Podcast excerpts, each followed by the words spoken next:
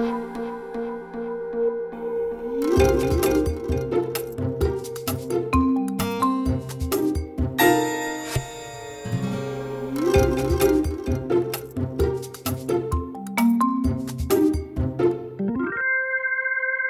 to Managing Marketing, and today I'm welcoming Ilona Evans to TrinityP3. Um, Ilona is joining us as a senior digital consultant here at TrinityP3. Welcome.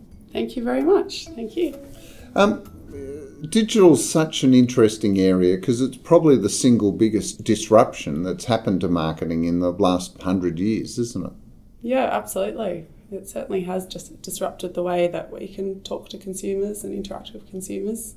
For you personally, when did it really become a, an issue or an idea or a passion that you wanted to be involved in, or did you just fall into it?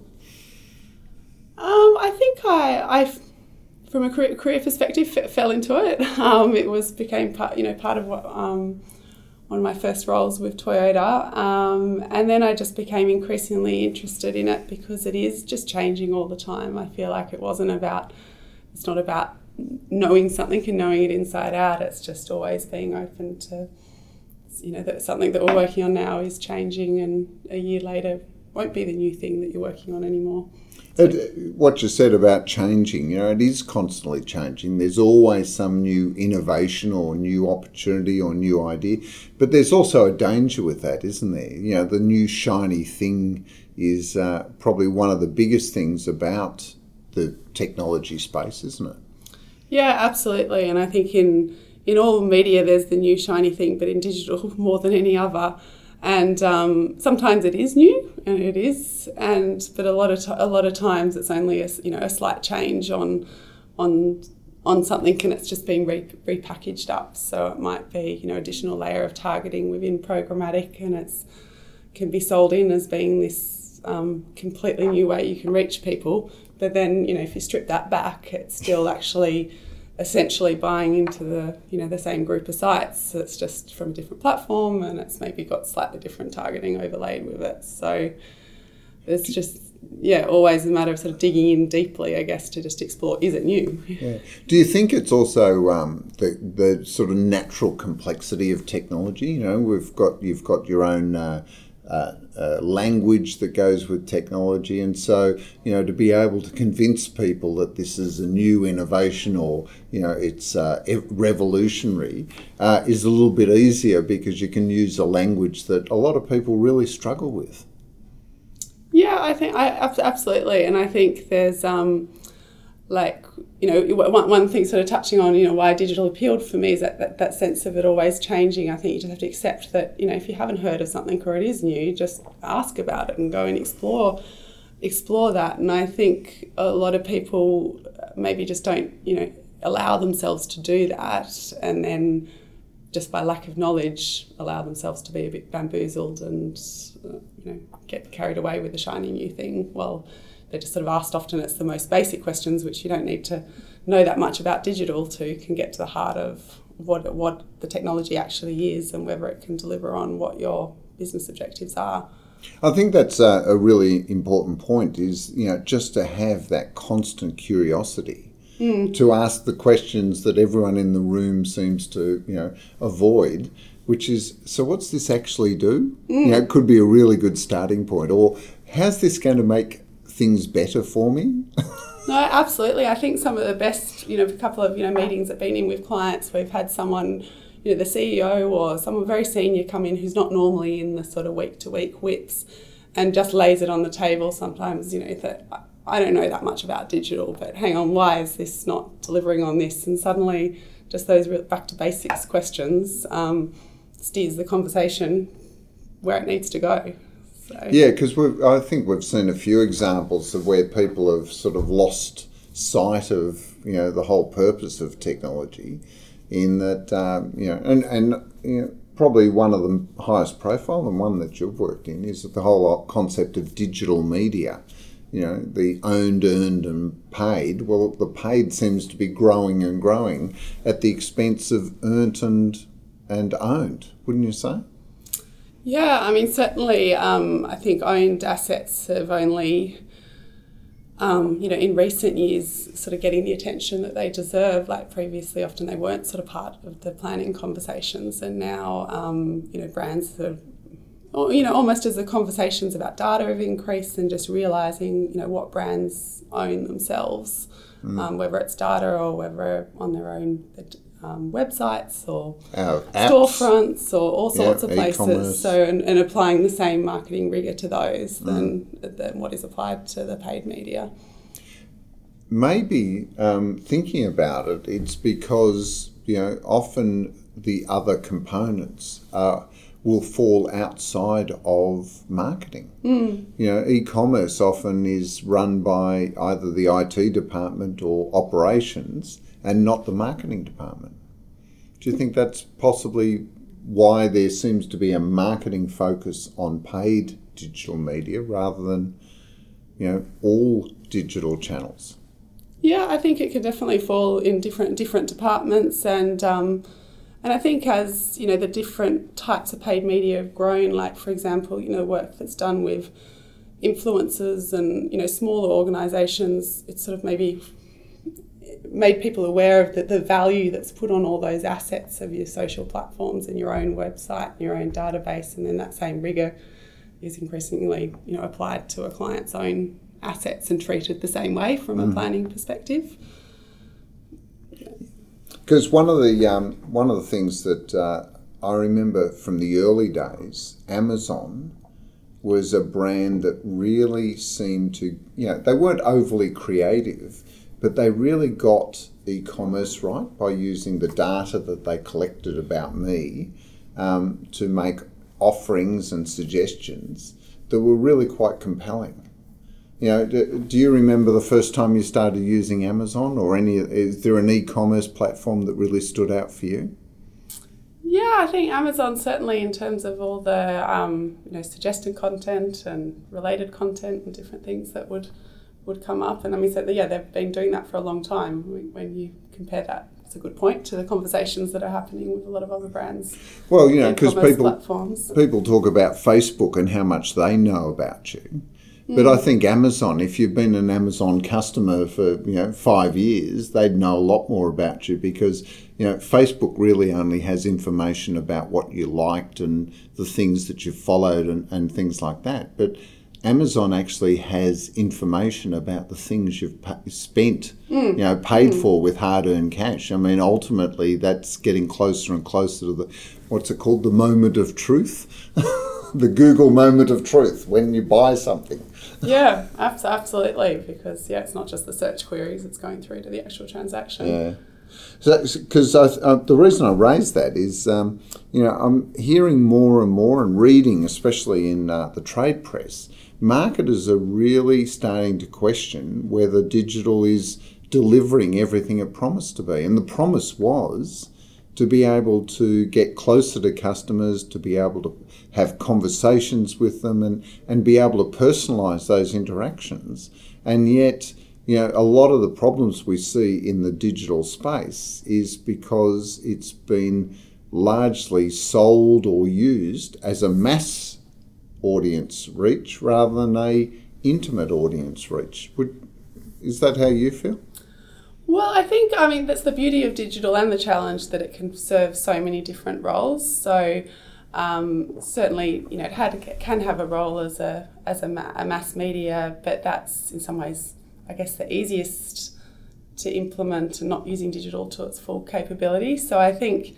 Um, yeah, there's, there's a lot of back end work sort of needed and changes in processes and ways of doing things to really get digital to work to its full extent. So, you know, it's been a long time now that you know you're able to have dynamic ad creative that's pulling in you know variables of what people have been searching and looking for and certainly there's some advertisers doing it really well but there's a lot of advertisers who um, yeah, just for lack of lack of the process of the data coming from a different team internally, and how multiple agencies need to work together and the media partners to get something off the ground. Mm. Um, I think that yeah, there's a lot a lot of those promises that um, I guess they're not untrue promises. It's just that they haven't been delivered because it's sort of gone into the, the the too hard basket um, hasn't fit the campaign timing.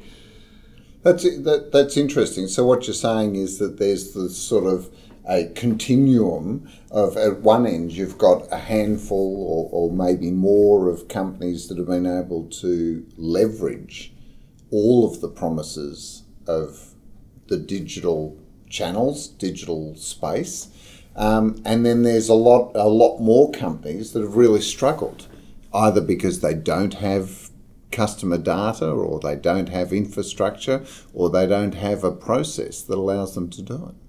Yeah, I think it's just often, you know, marketers and agencies, everything's, you know, everyone is very time poor, and some of, uh, you know, a lot of digital does take more time to, to set it up properly and the reporting and optimization. So often, um, some of just those those fundamentals that allow you to do that one to one targeting, which ideally should be part of like an always on campaign. Um, you know, it just doesn't always fit exactly into you know for clients working to big launch campaigns or bursts of activity. Um, you know, it just wasn't totally essential to get off the ground for them, so it gets sort of pushed down the road. So I think there's a, there's a lot of there's a lot of opportunities for things that are um, you know using technologies that have been around for a while and um, you know can now be optimized and increased through you know there's more data and more targeting ability. Because we get asked all the time, you know, who, who's doing it well, and you find yourself um, often falling back on the disruptors. You know, like it's interesting because you know you use Uber disrupted the taxi business, mm. but they didn't have a legacy taxi business that they had to transform. They just came in with an app mm. and created a whole new way. But was it the technology? Or it was the fact that the technology was delivering on a customer need that that you know clearly got traction. Yeah, I mean, I guess it was a need, that people didn't realise they, they sort of they, it's hard to know which came first. It's a need that can sometimes, um, you know, not until you've experienced it, you realise how convenient that is. And it's the old question of if uh, Henry Ford said if he asked people what they wanted, they would have said faster horses. And they didn't know they wanted a car. Did we know we wanted Uber? Did we know we wanted Airbnb? what else is there? What are the I other? I think even you know things like the mobile now, which you know obviously has been around for quite a while, but smartphones. The smartphone, yeah. It became you know everyone was talking about the year of the mobile, and it's going to change things, and but you know it ha- it has like now that really is the one device that people are using for so much of their day to day lives. It's interesting that we're still, what is it, 10, 15, it would be almost 20 years um, since the term digital marketing was st- first bandied around, and yet we're still talking about digital marketing as if it's somehow separate from marketing. Yeah, we, cer- we certainly are, which I think is digital marketing is becoming, you can't do marketing without doing digital marketing. I mean, may, I'd struggle to find a company that, if they're not using digital, well, there certainly would be opportunities that they should be. So, mm. um, yeah, they, they're it is just integral to what marketing is, and you can't sort of develop a marketing plan without having understanding of you know the way that a big part of the way you're going to interact with people is through digital channels. And so, when you first started working in digital, you would have been in the digital team, weren't you? Um, I was sort of sitting in the media and well online team it was called yeah, then. The yeah, online, online team. marketing. Yes, that's yeah. right. Online marketing. Yeah. Then it became digital. Before that, it was called interactive media because Yeah. you could interact through it. It's interesting the different iterations that, that we've had. Yeah. But yeah, and, and yet there's still companies now that have a separate digital team, don't they? They have a team that just works on digital. I wonder what everyone else is doing. Well, it's a hard. I mean, it is. It is a hard one because you still do have like the nature of digital media and, and not just digital media, digital marketing more broadly is, you know, does require from an implementation point of view and tactical point of view a, a certain skill set. So I think there's a lot of companies out there of try, you know, trying multiple models, and it does evolve and change depending on what the marketing team requirements are at that point, but just to find that right mix because you still, I think it's a you know matter of upskilling the whole marketing team and the whole media teams and account teams at the agency point of view to be knowledgeable about digital, um, but then recognizing where there still is a role for some specialized roles. And also the yeah the marketing team, especially getting marketers to think about you know it as marketing just happens to be through digital channels because that's what technology has provided is you know broader ways, more ways of being able to engage. Yeah, yeah, absolutely, and engage in ways that is, you know, just always on. It doesn't stop, and a lot, a lot of it is, um, you know, two way communication.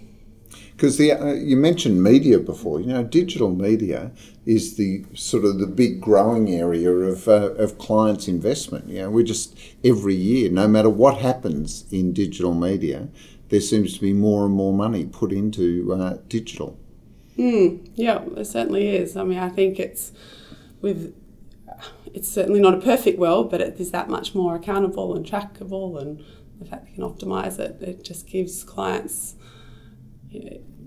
I guess, a degree of confidence as well in being able to see those results and optimize along the way. Um, so you've you know you've got the budget being pushed from that way, pushed from you know if it's proving itself and actually delivering return on investment, well then you know that that also is an, certainly an easy case for budget more budget to be going into digital media. And yet, uh, there's been so many questions, especially in the last two or three years, around how the efficacy of um, dis- display media or social media, um, paid social media, because you know we've had all those issues around the murkiness of um, you know viewability and how to actually uh, validate that there's real people seeing the advertising at the other end. Why do you think it's so popular when there's been so such a cloud around, you know, whether you're actually getting value for money? Um, well, as you say, I think that's certainly come up more and more in the last last couple of years, and um, you know is important and key conversations to have. Um, I think digital, you know, obviously it's in terms of measuring it, like where where a client has key objectives and the media can be tracked and optimized right through to the outcome. So certainly for e-commerce um, clients or anyone mm. you know selling and transacting for online, it in terms of whether digital is working or not working, it's a much you can tell straight you can away. Tell, yeah. yeah. Am I getting the clicks and is that turning into sales on my e-commerce yeah, site? Yeah. So Cause and effect tick. Yeah, yeah. So from a return on investment point of view, they've you know, from that point of view, I guess there hasn't maybe been as many questions questions um, asked, and you know, then you've had with digital media it being that much cheaper from a sort of cost per thousand point of view um, than some other media that I guess has allowed some of, if, even if some of it's not as effective, has still overall delivered comparable results. Yeah, if your cost so, per thousand is one tenth of traditional, you know, what you've traditionally bought, then fifty percent of it actually being seen by a bot or not seen at all doesn't really matter because you're still ahead on the cost. Yeah, yeah, and some of those conversations actually do come up because if you, you know, if you're negotiating to buy viewable impressions versus um, ones that aren't tracked. Yeah, it's you, a lot more expensive. It's a lot more expensive, and sometimes we're actually sort of net out in the same place. But I think the key thing is that those conversations are happening with with the clients because um, so that they're educated and aware of, of what's going on, and that obviously you know I think it's just an issue when. The, I think in some cases people have just not been aware of it. The clients haven't been aware of it. Even some of the media people and buyers, you know, haven't been as aware and tracking of it. Um, I just, I, sorry, I just suddenly remembered, you know, for a while there, all the disruptors were put up, you know, Alibaba and Amazon were the disruptor of retail, and Airbnb was the disruptor of hotels, and, and Uber was the disruptor of the taxi business. There's two companies that never made that list and they're absolutely the technology disruptors of the media industry, and that is Google and Facebook, mm. right? Yeah. Because they absolutely fundamentally changed the media space. Because up to that point, you were only a media if you were either cr- buying or creating content that you then sold in advertising the space you know, the attention of the audience that was either reading your newspaper articles or watching your TV programs or, or listening to your radio.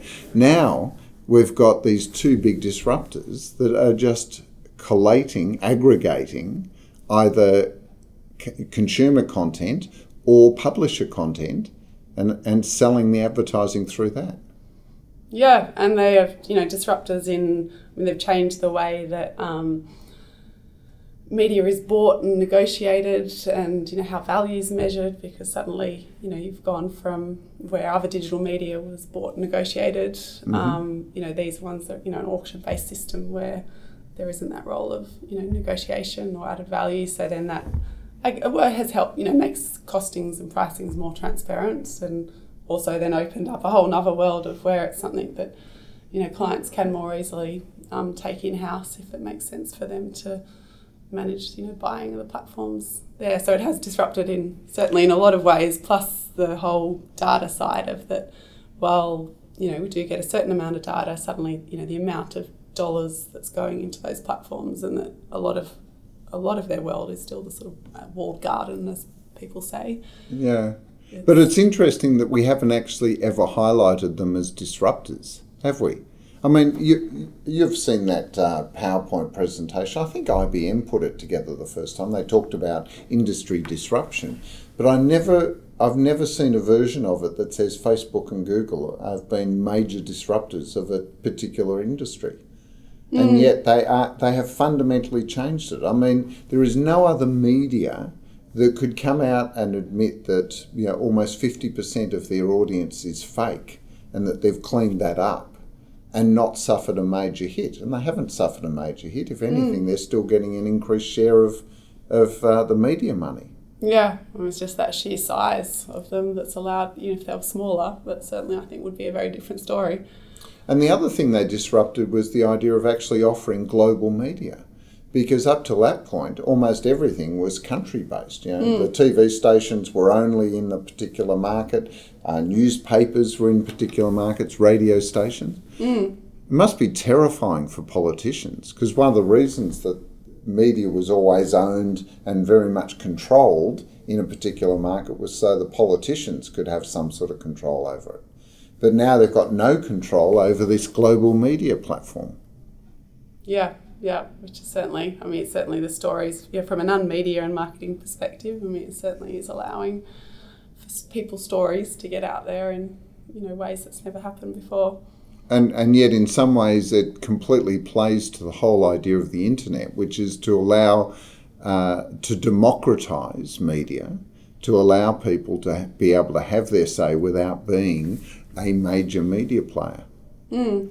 So I can see the great conundrum because on one level it's you know they, they're played perfectly to the needs of the internet, but on the other they've completely disrupted what was the traditional media and advertising model. Mm, absolutely, yeah, and put you know and allowed. I, you know, I guess created a more even playing field as well for advertisers in terms of no matter how little or, little or big you are, you know, you can work with those two platforms. That's um, true, isn't not, it? Not not disadvantaged in terms of what rates you're able to negotiate or what placements you're able to get. Yeah, you could be the corner shop mm. and have the same access to the same medium, which is virtually unavailable to you in yeah. most other media. Yeah, yeah. Mm. So, w- what about this idea of measuring value? You know, in the work that you've done with clients, ha- what what's the approach that marketers should be taking when they're looking at the value of you know whether it's well everything is digital, but what should they be looking at for value? Uh, well, I think it has, and, and very much, you know, with platforms like Facebook and Google, changed in terms of, uh, you know, from a media value perspective, because, you know, previously, um, you know, you would look at, you would get your agency to measure the value they've been able to negotiate off rate cards, um, you know, any added value they've been able to negotiate, and um, you know, that's a lot of mm. where the value equation would come in.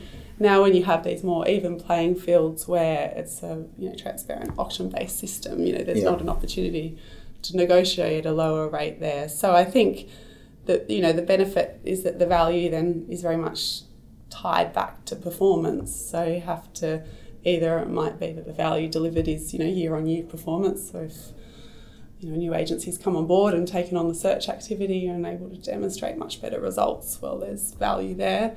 Um, or then, you know, the value in terms of measuring that, you know, right through to the client's performance metrics in terms of, you know, the ROI of that media being, being the value. So it's almost a different definition of, of, of value because now um, there's less and less digital media where we, you can say, oh, we negotiated X percent off the rate card and we were able to get this many extra homepage takeovers and this extra. I mean, that still exists in terms of direct media buys, but it's becoming a smaller component of. Yeah, and it's really media. not value, is it? It's price. You know, we're buying units at a price rather than value, which is your point was, you know, is about measuring performance because ultimately your media investment should be about driving some sort yeah. of performance metric. Yeah, yeah. So in a way, I think it's just sort of brought the whole conversation back to you know that area. Is, is it driving value? Is it driving business sales? Is, yeah. Yeah. Which is uh, can be a challenge for some organisations because you know your point before was if you've got e-commerce, you absolutely know if your uh, uh, online digital marketing advertising is driving traffic. But if you're a traditional, you know, consumer goods mm. company selling through the retailer, it'd be impossible to be able to close that loop. Yeah, I think that's, and I think when you talked about overpromise in digital, I think that's something that, you know, overall digital sort of sold in as being is totally trackable and accountable and measurable. And yes, it is, but there's a lot, depending on what your actual business objective, no, you know, that, that sort of mm. train mm. of measurement does break and you can't, you know, and if you do measure, it's sometimes still, you know, a, um, depending on budget, you know, a model of the relationship between them, or mm. um, you know, might do brand studies to see if there's a lift in consumer, you know, consumer intent to purchase. But it's um, not, you know, not able to be measurable to this always to the same extent that you can actually optimize the media to that metric or yeah. buy the media to that metric. Because remember, um, you know, Google naturally pushed last click attribution as uh, you know the the only true measure. Because mm. of course you know it happened or it didn't happen. And then uh, people started coming up with and recommending attribution modeling that would take into consideration all the other things that were going on. And now do you, you know I feel that and from what I've heard there's a sort of push back to yeah attribution modeling is a bit of smoke and mirrors. What do you think of have you worked with attribution modeling yeah, I've worked with, um, you know, trying. I mean, I think it's always interesting to sometimes, you know, look at look at um, different models on the same data and, and and understand what the planning and the thinking and the types of channels that you are running there in terms of in terms of what makes sense. Um, but you know, again, mo- most of them are still only measuring digital channels. So when you you know when you bring in the offline channels as well, and then trying to have offlines sales. There's there are different models out mm. there, but they're it's it's not an exact science, you know. No. I think that's what you know. Digital, it's all still sold as this is the hundred percent accountable medium. So, yeah, I can't remember who the quote's from, but it said uh, all models are useful. Most models are flawed. Yeah, yeah. And I think that's really that attribution models can be useful but you've got to accept the fact that there's going to be flaws within them. And if you accept the flaws, then you just you know, use them knowing yeah. what those flaws are. Yeah, yeah. And then just make sure that you're getting out of it some, you know, what you're getting out of it, insights and learnings that you can actually apply and change. Mm. What, but what you can see why marketers get a bit confused because you know there'll be a group of people over here going go for last click attribution and then this group no do uh, attribution modeling and you know and where's the answer how do I measure performance how, you know and then the agency will have a vested interest usually because they'll be trying to push whatever it is that's the uh, you know either the easiest to do or appears to give the best result. Mm.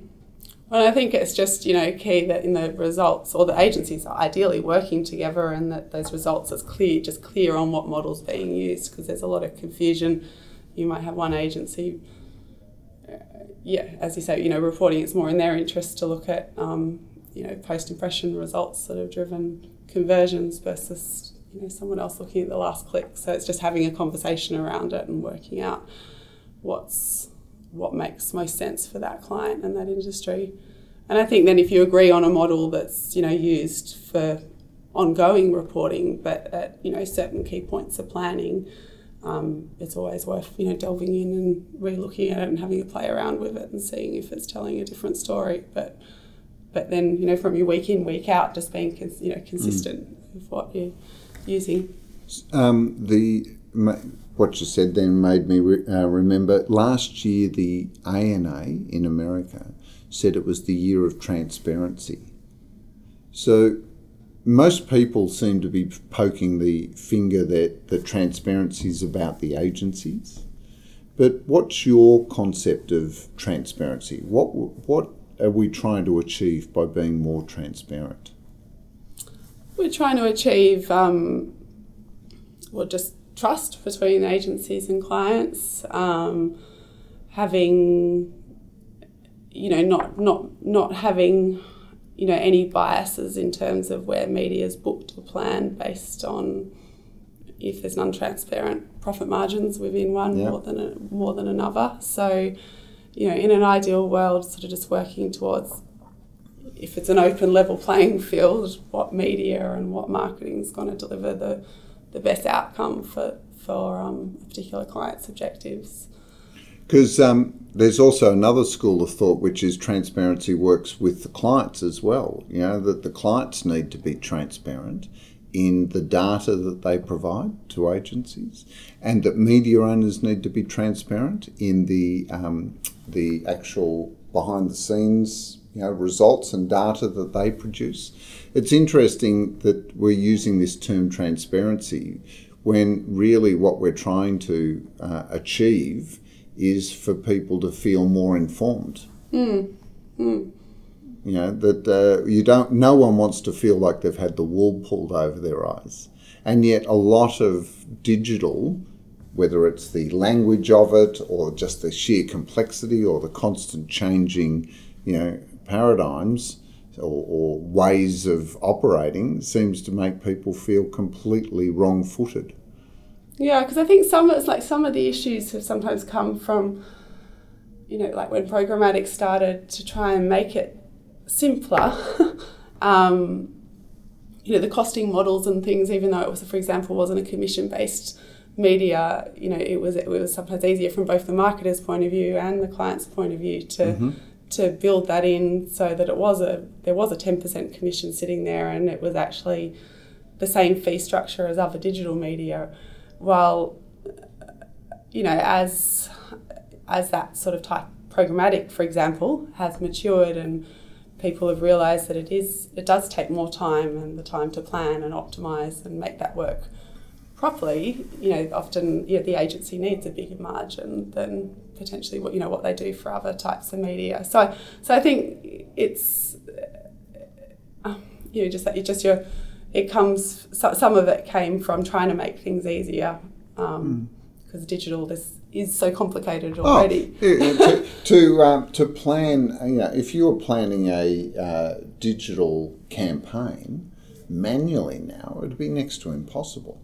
I mean, mm. there's so many um, inventory options, and to even be able to compete on the you know a real time trading without using technology like programmatic would mm. be next to impossible. But uh, as you say, you've still got to have the strategy, you've still got to have the thinking, you've still got to have the paradigm or the algorithm set up to actually optimize that in real time, don't you? Mm, yeah, in terms of what you're trying to achieve up front, because there's a million different options out there, certainly in how you would target. So if you're not clear on what it is you're trying to achieve. And the other uh, area in, beyond that is uh, brand safety. I mean, I think, what was it, almost a year ago, there was a headline on the front of the Times newspaper in London about how some major brands had been seen to be supporting terrorism and pornography and, and all sorts of, you know, illegal activities. And yet, uh, it, it amazes me that it's called brand safety because personally, shouldn't it be brand care? Shouldn't we care about our brands more? What do you think about brand safety? I think there's a lot of people, like marketers and agencies alike, who have, you know, maybe people have just, there, there is, you know, into all buys, there's an element there's a certain level of brand safety applied, but I think everyone needs to step up and take responsibility and not just assume that it's that it's happening and for a particular brand work out you know what those additional sensitivities are as well because I think um, you know some of those examples you know you gave like just by being in even just some of the broader news categories which is considered safe content for most people mm. you know you can still very much get placed next to very inappropriate content so it's if, if anything having that conversation of what's where you're happy to sit as a brand you know really helps dig into what's a, what that brand is and what's appropriate for it and what sort of content would be appropriate to sit next to it. Because I think some people you know make the mistake that if you're doing an audience buy that well you know you're you know you want to reach that audience no matter what they're doing but you know depending on what content people are consuming they're in different mindsets and mm. so if that person who is still your ideal customer is consuming inappropriate content you don't really uh, people can argue it both ways. You, know, you might argue, well, that's do, my do customer. I chase, do I chase the customer into the territory that they're interested in? Yeah. But also part of that is following the customer no matter what. If you then put the overlay of cheaper media, you're mm. opening yourself up to having more mistakes because it's often those dubious content providers that are going to be available to you at a lower cost because yeah. they're just after revenue. You know, they know they're not mass market because they're not generally acceptable. So you'll often find that they, you know, on the bidding process, they will probably be um, more cost effective. So if you're running on a lower cost, you're probably opening up the uh, the chance of getting into inappropriate content. Yeah, absolutely, and certainly if you're comparing the costs between, you know, if it is programmatic and doing that through different partners or different providers obviously there's you know there's margin differences that might be a cost difference but it's getting to the bottom of it because as you say a lot of a lot of it can be you needing to chase that cheaper inventory and some of it's okay but that is certainly where there's more questions questions there so and I think the other thing that um, marketers were woken up to or advertisers were woken up to is how complex you know, you said before, you know, programmatic was introduced as a way to try and simplify the process, but how complex the actual digital media supply chain mm. actually mm. is. You know, I remember uh, a lot of marketers just completely blown away, and, and you must have seen those charts which goes, oh, your dollar only about 30 cents goes to the publisher because there's all these people taking their cut along the way. Mm. You know, that's always been a, a a surprise for marketers. Yet it, it worries me that people have been spending money in a supply chain where they've never really understood how it works. Yeah, yeah. I mean, I think because you know, digital has as like just on comparing it to other channels from cost per thousand perspective, for example, being that much cheaper, it then just sort of hasn't sometimes been questioned as you know as much yeah. because oh look at the cheap price I'm paying. Yeah yeah. Well, what's it actually costing you? Yeah yeah. Which um, you know I mean some marketers might look well if it's delivering me you know really strong return on investment well it's working. But I think there's you know there's a role it's important to be transparent there and then well it could work even harder but I mean, that being said, that it depends. There are a lot of people in that supply chain, but you know, there's quite a lot of those that do serve purposes. So mm. if you've got you know additional layers of um, essentially technology there, as long as they're not duplicating themselves. But if they're in there because they are providing additional targeting layer or an additional tracking layer or an additional or a validation validation layer. or viewability level, like they're all they've got a role to they've play. got a role, and I mean often those things you know you can can be discussed because they do take away from the actual media dollars spent, but if you know, by tracking viewability, you're getting better results, or by having better targeting, you're getting better res- mm. results. And I mean, they're all things that can, a lot of them, that can be tested as well if you take away some of those levels of targeting and technology um, and test whether it delivers a stronger yeah. result. Is it giving me a return on that investment or not? Yeah, but it just depends. You know, I think it's. Um, you know, just an education process of understanding who's involved and, you know, and ideally being transparent that it is a tech fee that's being added. It's not a tech fee plus a margin, you know, like what, what yeah. So, um, because I just noticed the time, but uh, so what do you see as the, you know, what, what will you be bringing to working with uh, the clients that come to TrinityP3? What do you think is the sort of challenges that, uh, that you'd be looking forward to working on? Yeah, I'm just looking forward to helping give clients you know the confidence to use digital to its best advantage. I think there is so much the shiny new thing and just you know, so much comes down to sticking to your guns basically of understanding what your business objectives are and having digital work to achieve those. And then working with all your partners to just come up with that right mix of getting not always chasing the new things so getting your basics and your foundations right but alongside that testing and learning and evolving and you know the ratio between those things varies hugely, you know, depending on the industry and where that business is at. Yeah, there is um, no best practice, is there? There's sort of some fundamental um, uh, approaches, but really the great opportunity is coming up with the right solution for the client's particular needs. Yeah, yeah, and having you know, and then and giving them the, the confidence that it is the right solution and they have the right mix of things and that they can having the tools and processes in place to to manage that because it is very complex and I guess things fall down from you know digital just you know isn't being harnessed to the full extent from what I can see because things fall down between not understanding you know how to get data out of a company so that they can apply it to the media or um, you know just getting all those different partners working together. So I think I'm, I'm excited about sort of unlocking some of the things that have been around for a while, but just you know often there's just but under stuff. perhaps underutilized. Yeah, yeah, and then plus or bringing misutilized. In, yeah, yeah, and plus bringing in obviously what's new and changing as well. Uh, uh, we're looking forward to it, and um, great to have you on board. Thank you.